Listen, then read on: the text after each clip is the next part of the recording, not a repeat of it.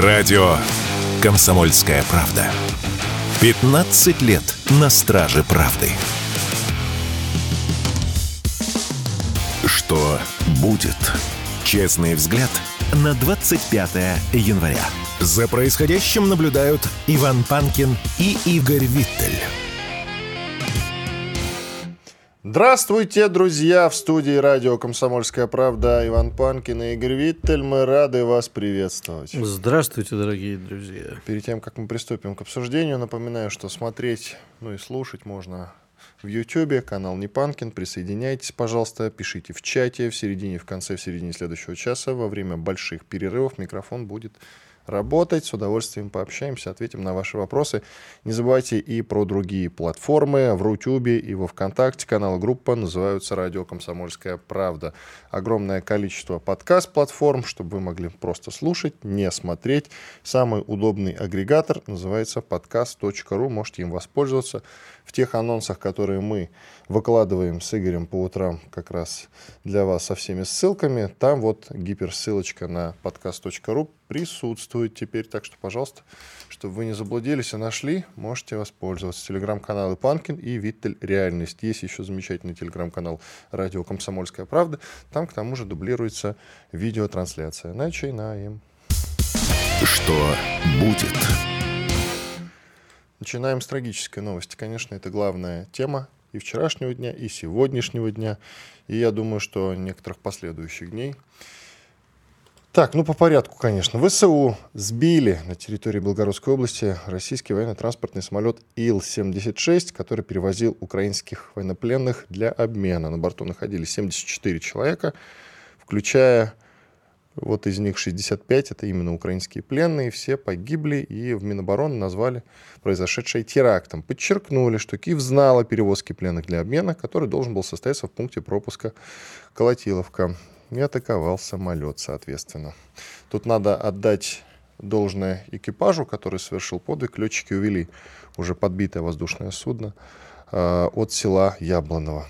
Об этом сообщил губернатор Тамбовской области Максим Егоров. Да, э, трагическая история. Вот э, пока ты говорил, я сейчас смотрю внимательно, что пишут зарубежные средства массовой информации. Ну, как обычно, языков. Да, яз, языки беру. И вот тут, э, смотри, э, интонация такая, что они не знают, что писать, скажем так, потому что они говорят, так что... Так и в Киеве не знают тоже. А, да, что у нас нет однозначного, конечно, что Киев сбил, но Киев же сказал, что будет воспринимать само, военно-транспортные самолеты, летящие в Белгород, как законную цель. А при этом нет однозначной информации, что это Киев бил. Да Киев и сам особо не подтверждает. При этом забывает, что первым об этом написала «Украинская правда». Потом трусливо или не трусливо подтерла. Может быть, в этом был какой-то сакральный смысл. А может, им просто по шее дали? А, да. То есть, как бы не из трусости, а им сказали, ребята, вы чего? А тут же главный вопрос-то вот какой. Тут можно долго, логически и не очень логично, базируясь на эмоциях, рассуждать, кто, что, зачем, кому это нужно. Но вот, например, неожиданно CNN э, глядит э, в, прям в самую э, точку. Э, они испугались, потому что уже послышались заявления со стороны некоторых наших ответственных э, товарищей о том, что самолет был сбит, скорее всего, с помощью ЗРК «Патриот» или угу. Ириста немецкого. И тут они пишут, товарищи, но мы же вроде как э, все время говорили, что мы поставляем Украине оружие, которое Украина не будет использовать на территории старой российской территории. Угу. Внимание, да. вопрос. Если сейчас выясняется, я не знаю, зачем там Зеленский орет, что мы будем делать международное расследование, а ведь международное расследование с очень большой вероятностью придет к тому, а, что скажут, да, самолет был сбит. Ну, понимаешь, а, или замнут, как обычно заминают. В общем, я помню единственный случай, когда Украина понесла хоть какое-то наказание, 2001 год, угу, самолет да. авиакомпании Сибири, то не понесла наказание, подписали договор о компенсации э, без признания юридического вины. Но ты напомни. Да, в 2001 напомни. году, да, если кто не помнит, э, самолет авиакомпании «Сибирь», ныне «Севен», летел из Тель-Авива в Новосибирск, а в Крыму проводились э, совместные... Военные учения. Российско-украинские совместные учения, и украинской ракетой э, С-200 э, был нанесен удар по самолету, все погибли. Так вот, заставить, значит, примечательно, помимо всего прочего, что тогда Кучма, он отказался извиняться и вообще увольнять министра обороны даже, и сказал, что вы посмотрите, что творится в мире и вокруг. Это не самая большая катастрофа, бывают трагедии планетарного масштаба. Но после этого народ э, возмутился, на него поджали, да, ушел даже его личный пресс-секретарь, на него надавили, и э, что самое интересное, что уволить министра обороны, вот когда мы говорим, Украина это суверенное государство или нет, 2001 год, внимание, знаешь, кто заставил э, Напомни. извиниться и снять министра обороны. Не просто извиниться, а снять министра обороны. Главный раввин города Киева. Ну, да. это понятно. Я не сомневался в этом. То есть да, да, даже не, не вашингтонские хозяева. Ну, а вообще, я к чему ты зря, все... раввины люди влиятельные, я... особенно нынче. Да, особенно Берлазар. А, короче, что я могу сказать? Э, это единственный случай, по-моему, когда Украина хоть как-то извинилась. Во всем остальном а, будут говорить, что... Я уверен, что через некоторое время а, на Западе начнут писать, что это Россия. Но факт остается фактом. А вот что вызывает еще вопросы? А зачем? А, судя по некоторым а, заявлениям, уже появляющимся в сети, на борту самолета были также и переговорщики. Не знаю, верить им, не верить, это не мы с тобой даем только проверенную информацию. Но если там действительно были переговорщики, а, переговорщики от одного скандально известного олигарха, который у нас занимается переговорами, и, э, как написано там в одном телеграм-канале известном, э, были переговорщики от Рамзана Ахматовича Кадырова. Но опять-таки подчеркну, это неофициальная информация, мы ее не даем. Просто поспекулировать на эту тему можно. А, и как это ни странно, это все укладывается в э, слова одного из наших с тобой гостей, с которым мы беседовали позавчера, что любой целью нужно сорвать возможные переговоры, которым Запад принуждает Украину. И они сейчас активно этим занимаются. Да. Белгород, Донецк, вот сейчас сбитый Ил. Но тут же еще один важный момент, который все-таки нужно отдельно обсудить. 74 человека в целом, 65 именно военнопленных. Остальное... Шесть это... экипажа и трое да. сопровождающих. Возникает вопрос, а где милитари полис, то, что называется, да? Ну, где охрана, да. Да. Бодигарды. Да. А вообще там положено достаточно большое количество. И тут же возникает ответ, а зачем их охранять, этих военнопленных? Они же домой летели на обмен. Ну, по сути, к обмену близились. Но, ты знаешь... Э... Если бы они, грубо говоря, захватили бы самолет, была попытка, их бы сбили и Моя все. версия, что готовилась Украиной провокация с тем, чтобы это свалить на Россию. Но не вышло. А, и главное, о чем надо говорить, и мы об этом с тобой говорим в каждом эфире, что Украина будет сейчас заниматься очень сильными провокациями и терроризмом. И правильно было сказано, Украину пора признать государством э, террором. Я предвосхищаю... Вот, слушай, террористом. Я... Подожди, я предвосхищаю твой следующий вопрос. А зачем? Что, что, это, изме... что это даст? Ну, конечно. Ты знаешь, я сам... Э, Не часто... то чтобы а зачем, а вот что это даст? Да, что это даст. Значит, э, во вторник вышел мой эфир, э, в котором я час беседовал с нашим прекрасным, хорошо тебе известным Алексеем Бобровским, экономистом и главой Института стратегического исследования рынка, сейчас не помню, так это называется. Так вот, я ему тоже задал этот вопрос, потому что я его сам все время себе задаю. Он ответил очень четко. Рано или поздно мы окажемся лицом к лицу, ну, даже можешь не называть это переговорами, но пойдет какой-то взаимный торг. И вот с каждой стороны должен быть список претензий. И вот это будет нашим списком претензий. Ребята, самолет, вы сбили наш самолет. Вы государство-террорист. А это первое, что это даст. Второе, э, нам нужно вести себя так, как будто, ну хорошо, мы не объявляем э, войну, да, у нас нет военного положения, у нас специальная военная операция. Но режим э, антитеррористический на всей территории России может быть вполне себе выходом. Повышенная бдительность, а, и э, меры, которые будут направлены на то, чтобы предотвратить теракты. А мы знаем, что желающих с той стороны, да, в общем, и наших они, судя по всему, некоторых повербовали много. И личной бдительностью, и, конечно, надо, товарищи, ставьте там себе видеокамеры, сейчас я займусь этим продажами в эфире, а предпринимайте другие какие-то меры, но я считаю, что режим э, со стороны государства должен быть объявлен. Ну, тогда хорошо, тогда вопрос, почему этого не было сделано до этого? Вот. Ну, ты понимаешь, в чем дело? Э, это нарушит э, обычный образ течения жизни и вызовет... Э, какое, какое течение? Чьи обычный жизни? образ течения... Обычной жизни... Ну, вот как мы, знаешь, вот с утра у тебя есть распорядок дня, да, а тут придется это самое, внезапные проверки документов, машина может быть конфискована и так далее. А, а не все будут... А? Украинские ты имеешь в виду? Почему украинские? Ну, здесь те, кто на территории России находится. Ты об этом? Нет, я говорю о том, что, извини, в режим в какой-то момент может быть использована твоя машина для предотвращения чего-нибудь. Документы будут все время проверять. Это не всем понравится, поэтому до сих пор не вводят. Возможно, принимаем как версию, но еще сегодня с политологами поднимем этот вопрос. Иван Панкин, Игорь Виттель, у нас небольшой перерыв. После полезной рекламы, хороших новостей вернемся и продолжим. Никуда, пожалуйста, не переключайтесь. Я напоминаю про трансляции, которые идут, все хорошо, без всяких технических трудностей. В Ютьюбе, в Рутюбе и во Вконтакте. Радио «Комсомольская правда». Срочно о важном. Что будет? Честный взгляд на 25 января. За происходящим наблюдают Иван Панкин и Игорь Виттель.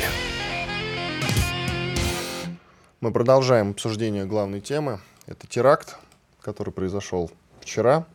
ВСУ, я напоминаю, для тех, кто, возможно, пропустил, сбили на территории Белгородской области российский военно-транспортный самолет Ил-76, который перевозил украинских пленных для обмена. Я уточню также, что украинская сторона хорошо знала, что готовится обмен, но вот, тем не менее, они совершили этот теракт.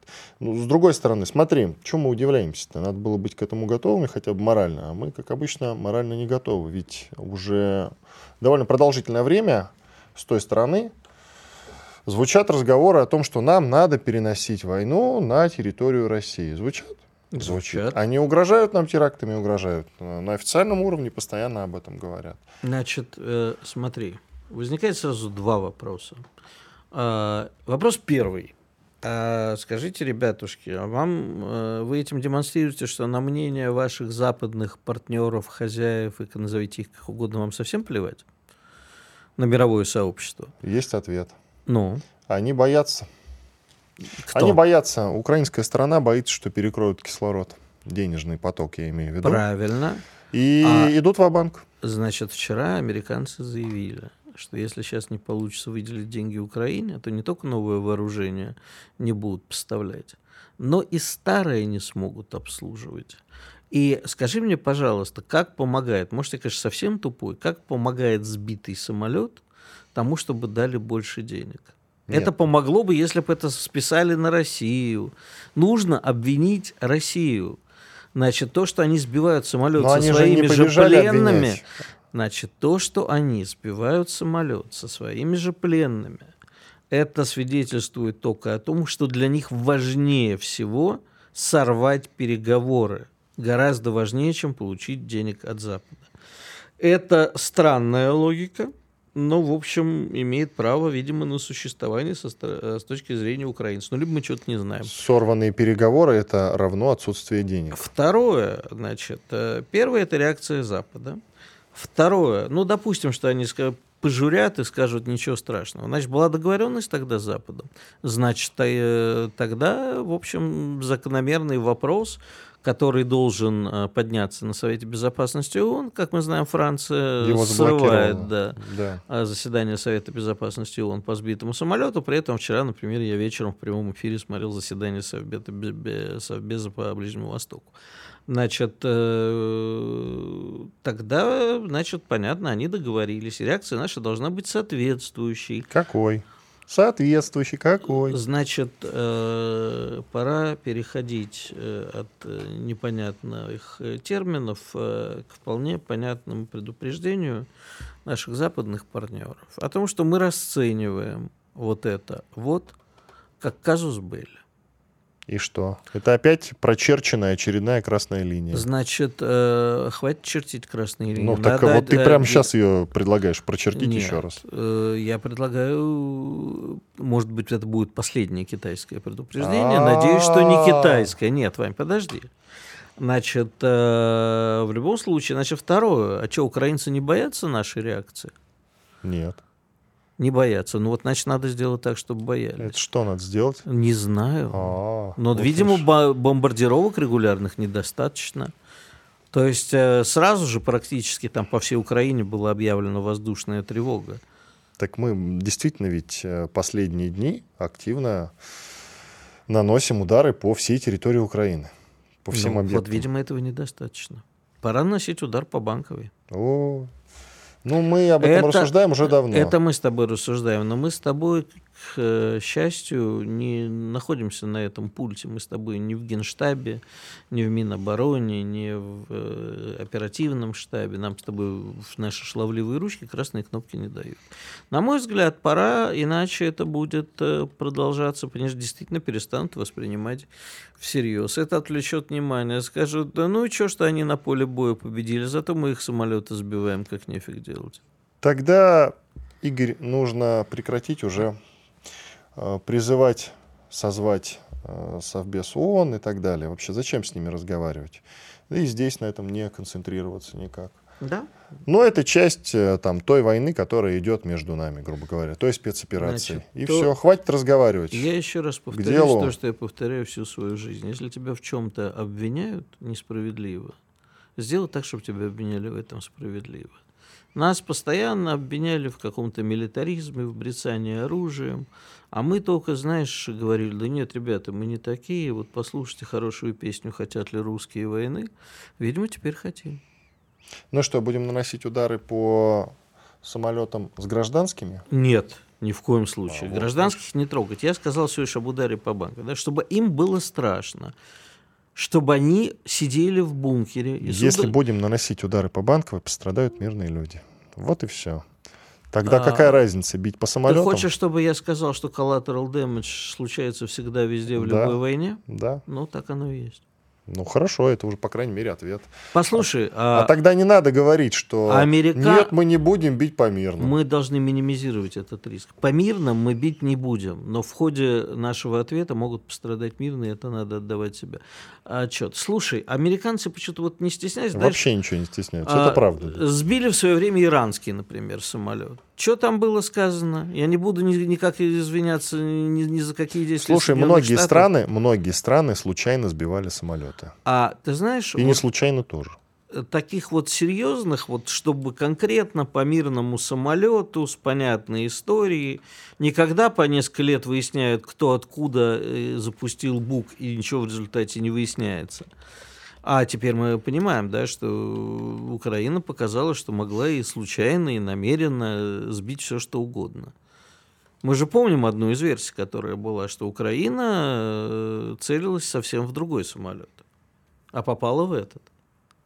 Мы, если говорить про MH17 самолет малазийских авиалиний, мы видим, что Украина э, способна на все. Значит, это- относиться к ней надо как способной на все.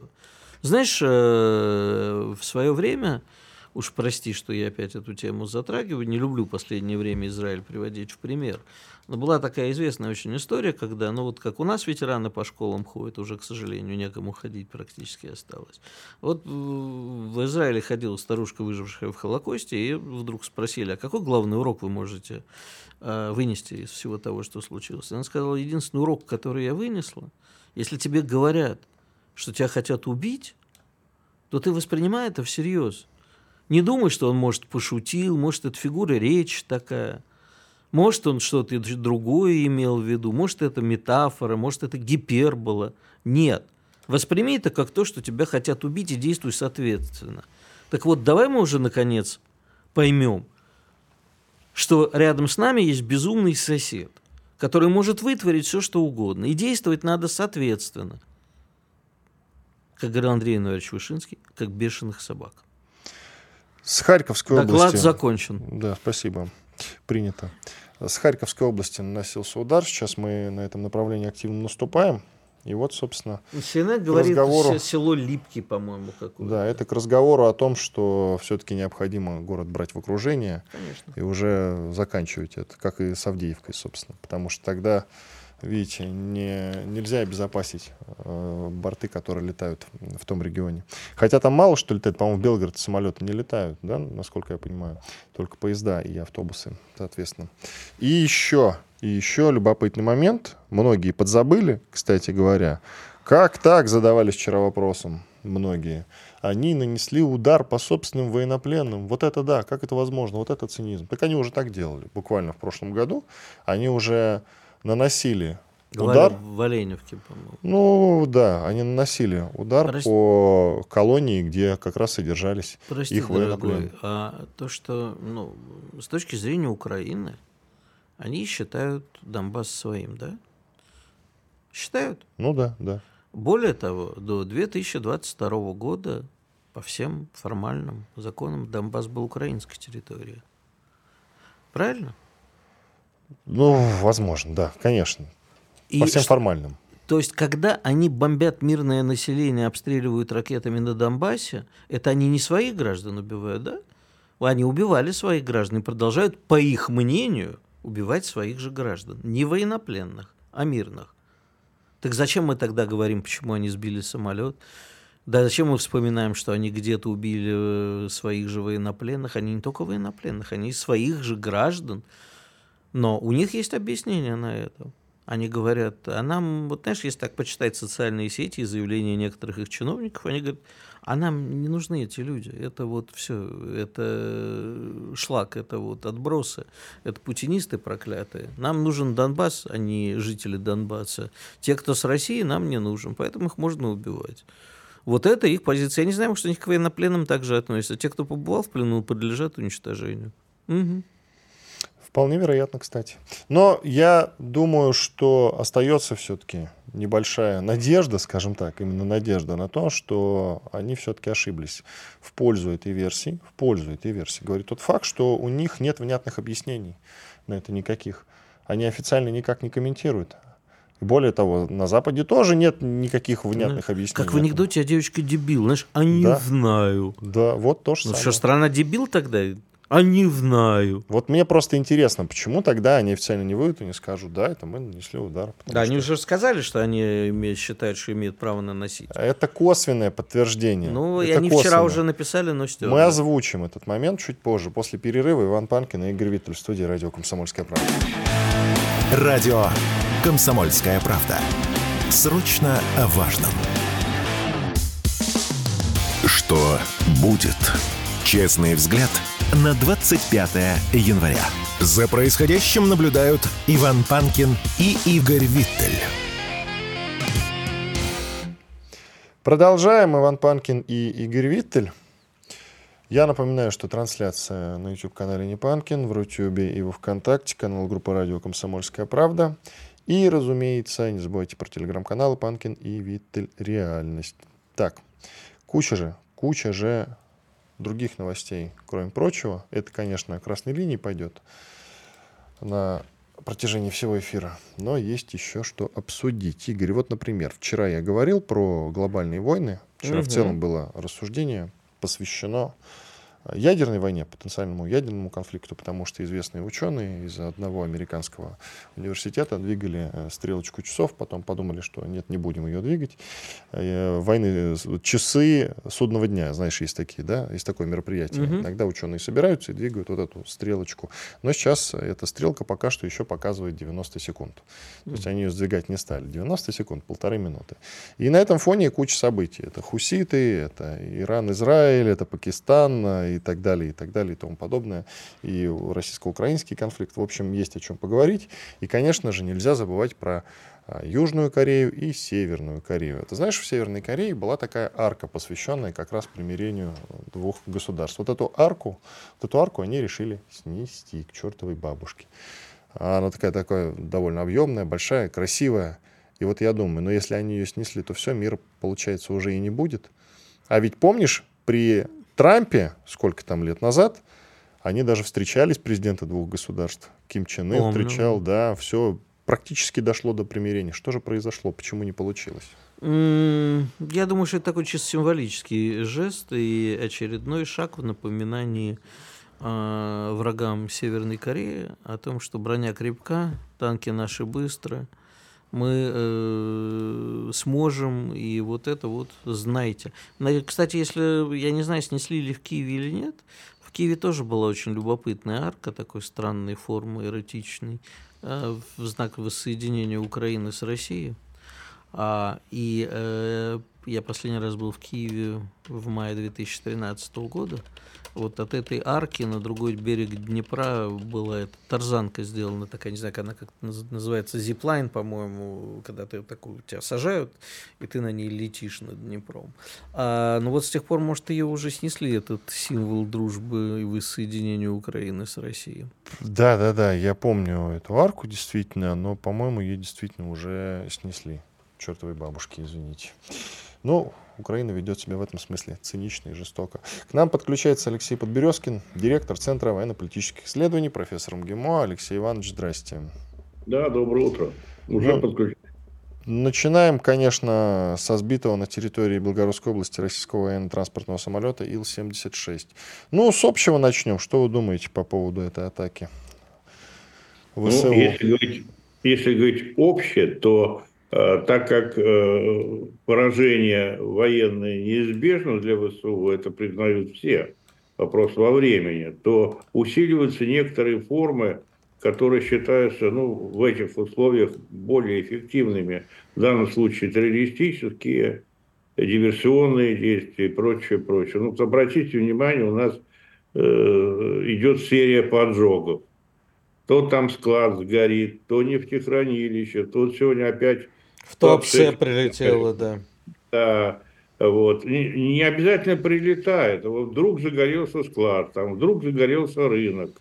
Э, в общем-то, места, которые достаточно доступны для любого гражданина.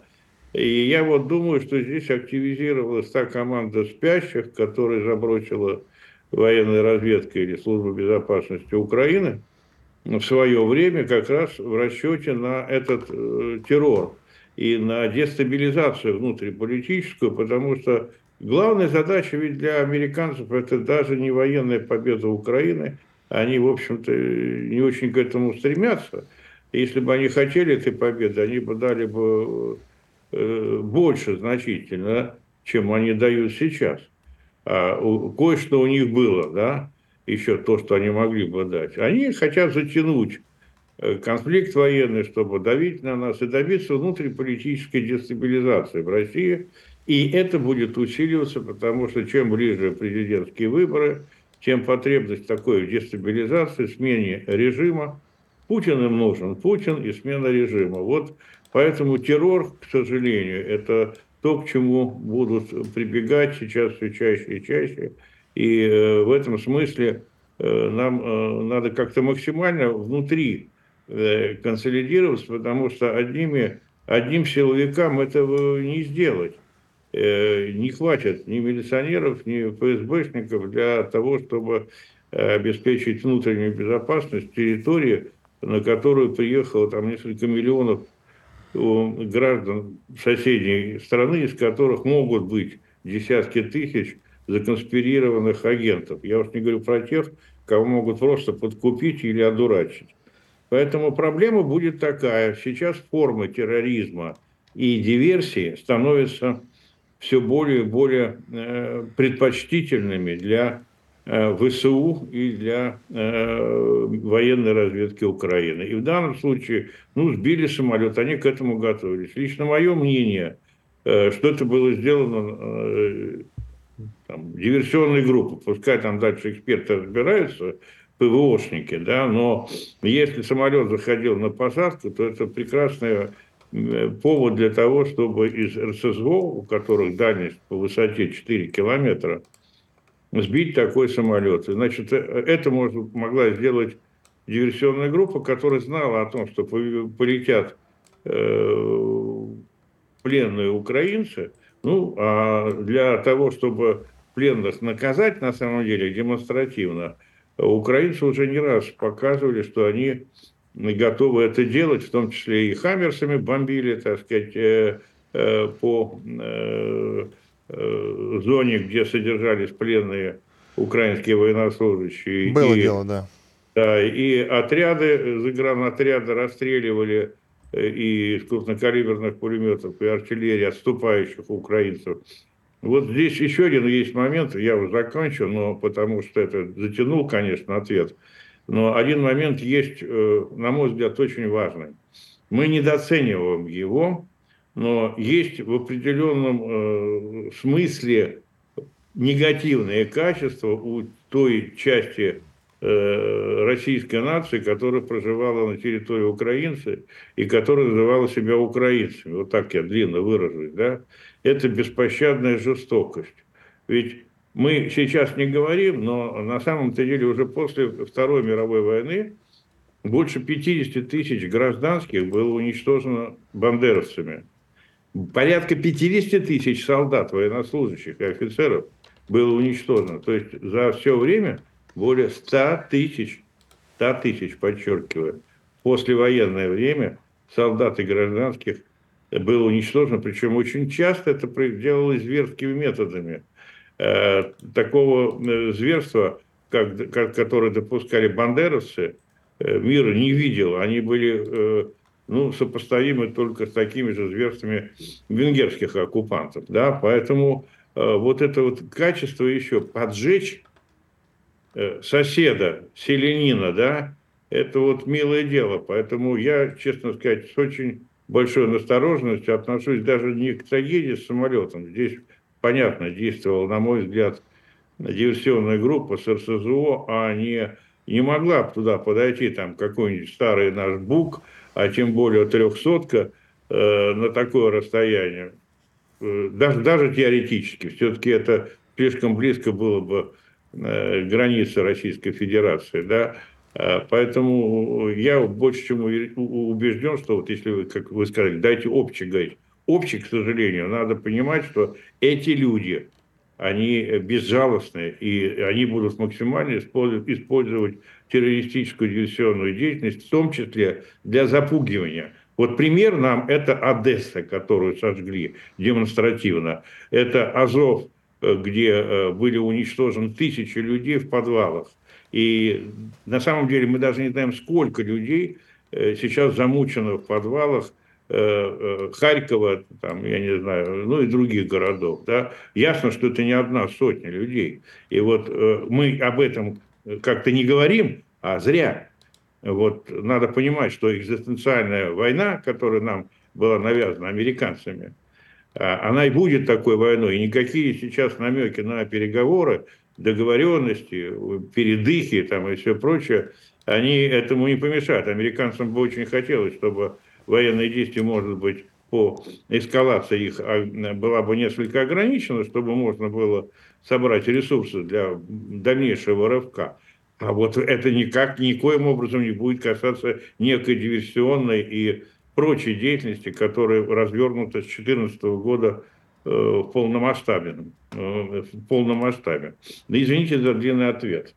Коротко тогда, пожалуйста, еще скажите, что даст и надо ли признавать их государством-террористом? Ну, У нас 50 а секунд. Очевиден, здесь очевиден совершенно ответ. Надо, обязательно надо. И надо относиться к ним как к государственным э, террористам. И самое-то главное, относиться к тем людям, которые у нас в России есть, и сочувствуют им, тоже как пособникам террористов. Вот что важно. Тут просто любопытный момент, который мы обсудим уже после перерыва. Тогда, если признаем их государством террористом, то уже, я так понимаю, ни о каких переговорах вообще можно будет не говорить, потому что ну, с террористами же переговоров не ведут. С нами Алексей Подберезкин, директор Центра военно-политических исследований, профессор МГИМО. Уходим на перерыв, совсем скоро вернемся и продолжим. Никуда не переключайтесь, слушайте радио «Комсомольская правда». «Комсомольская правда». Радио, которое не оставит вас равнодушным. Будет? Честный взгляд на 25 января. За происходящим наблюдают Иван Панкин и Игорь Виттель. Продолжаем. Иван Панкин, Игорь Виттель. Собственно, есть же этот вопрос, который витает в воздухе, на который очень тяжело найти ответ. Какой? Надо ли как-то отвечать мы. Постоянно задаемся этим вопросом. Либо мы продолжаем методично вести боевые действия, все по плану, есть известное выражение, все да, все идет по плану. Все идет. И нужно ли, чтобы дальше что все шло по плану? Кстати, по какому? В чем заключается план? Тоже ведь вопрос, да? Я вчера с Казаковым об этом говорил, с политологом. Ну, вот. Алексея Ивановича надо спросить. Алексей, Алексей Иванович еще с нами? Нет, пока что не с нами.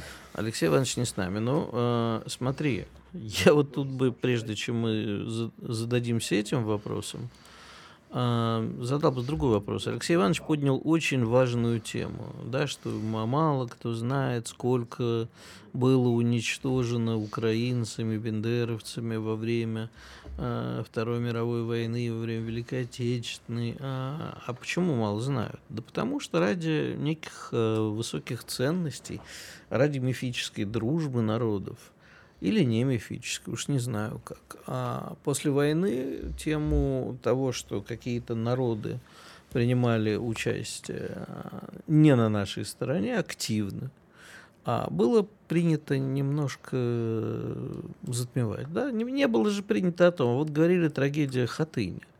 Так вы скажите, кто устроил трагедию Хатыни, да? Кто, чьими руками непосредственно это было исполнено. И тогда придется, в общем, вспомнить и Васюру, и всех э, украинский шуцманшафт батальон. Да, в общем, и некоторых белорусских товарищей, которые тоже там э, приблудились.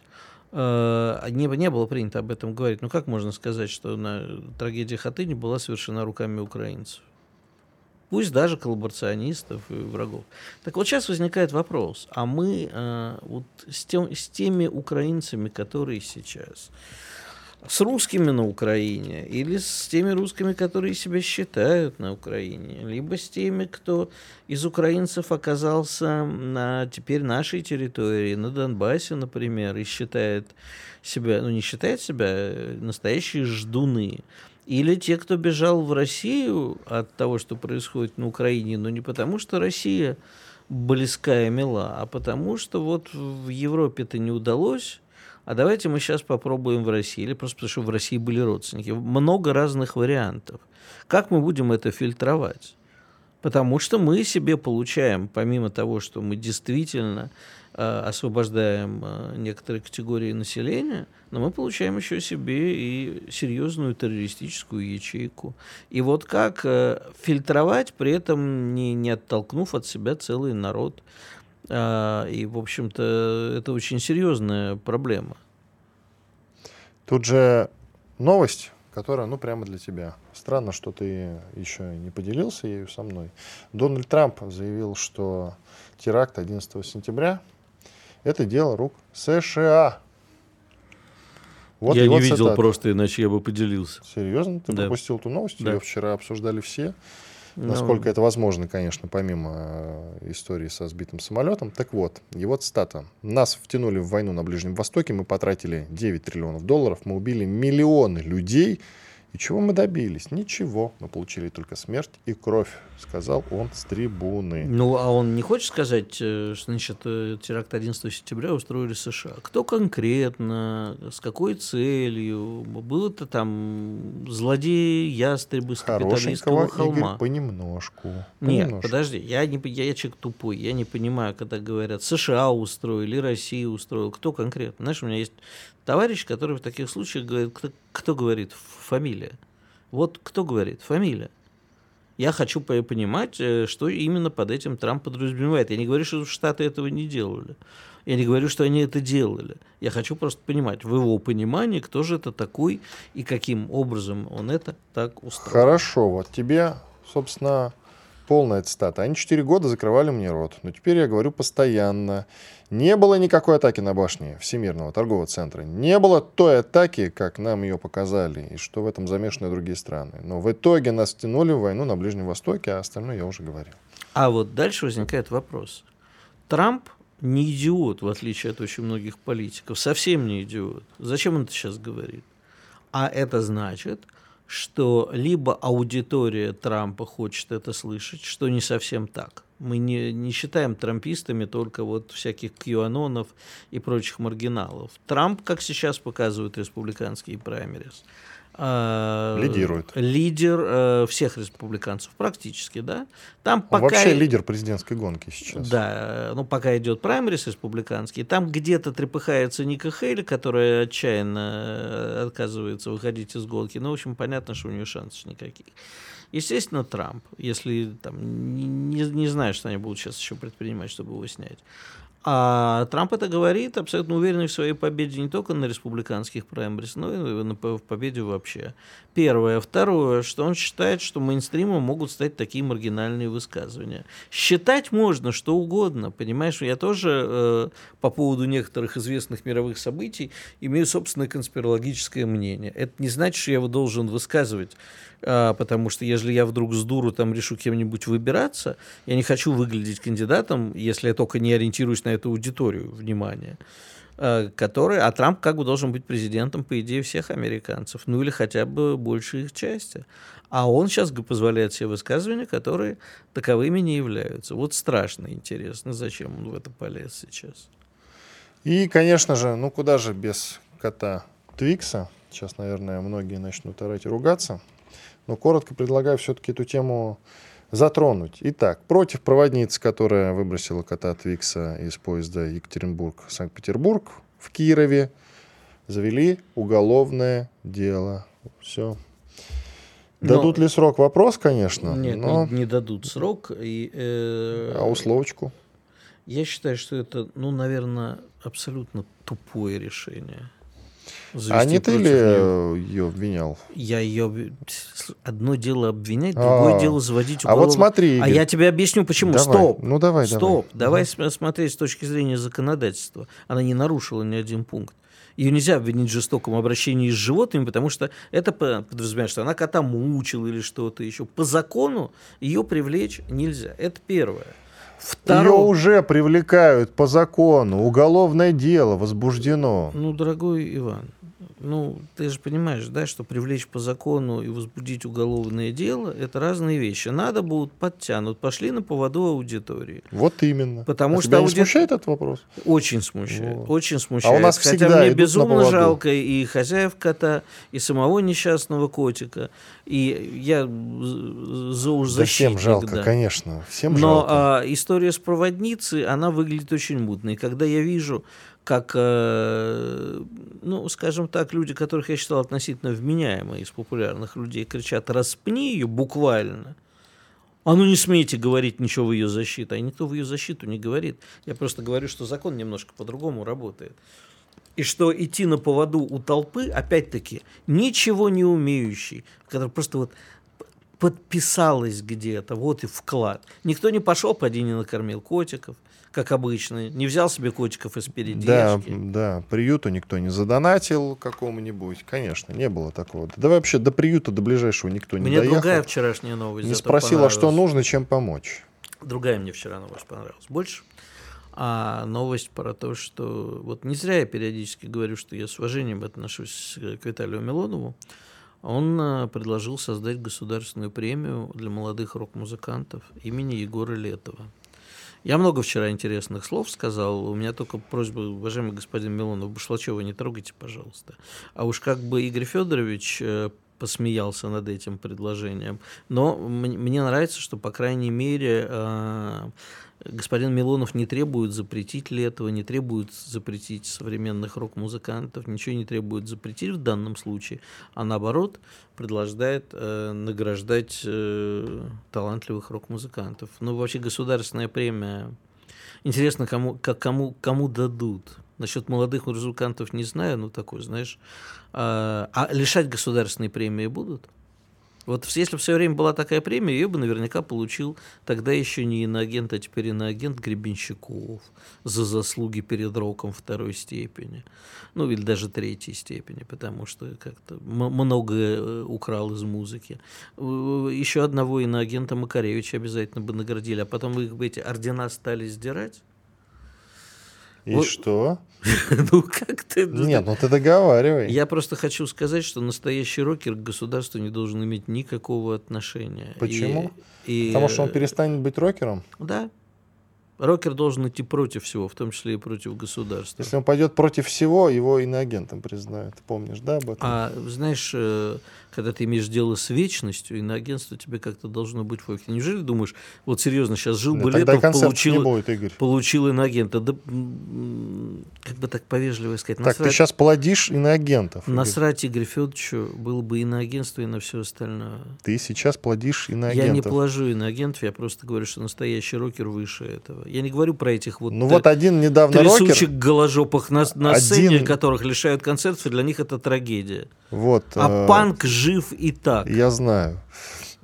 Метал! Вот, вот, вот, вот. Проснулся Игорь Виттель наконец. Я панк вообще. Э, вообще тут недавно один э, рокер-панк- репер вышел на сцену с носком на половом причиндале. Да, слушай, ну это же разве... Ну, тем не менее, вот он таких, у как ты, наслушался, они, щен... нас... они наслушались должны быть щенки, такими щенки выше этого. Есть. Перерыв у нас большой. Радио «Комсомольская правда». Мы быстрее телеграм-каналов.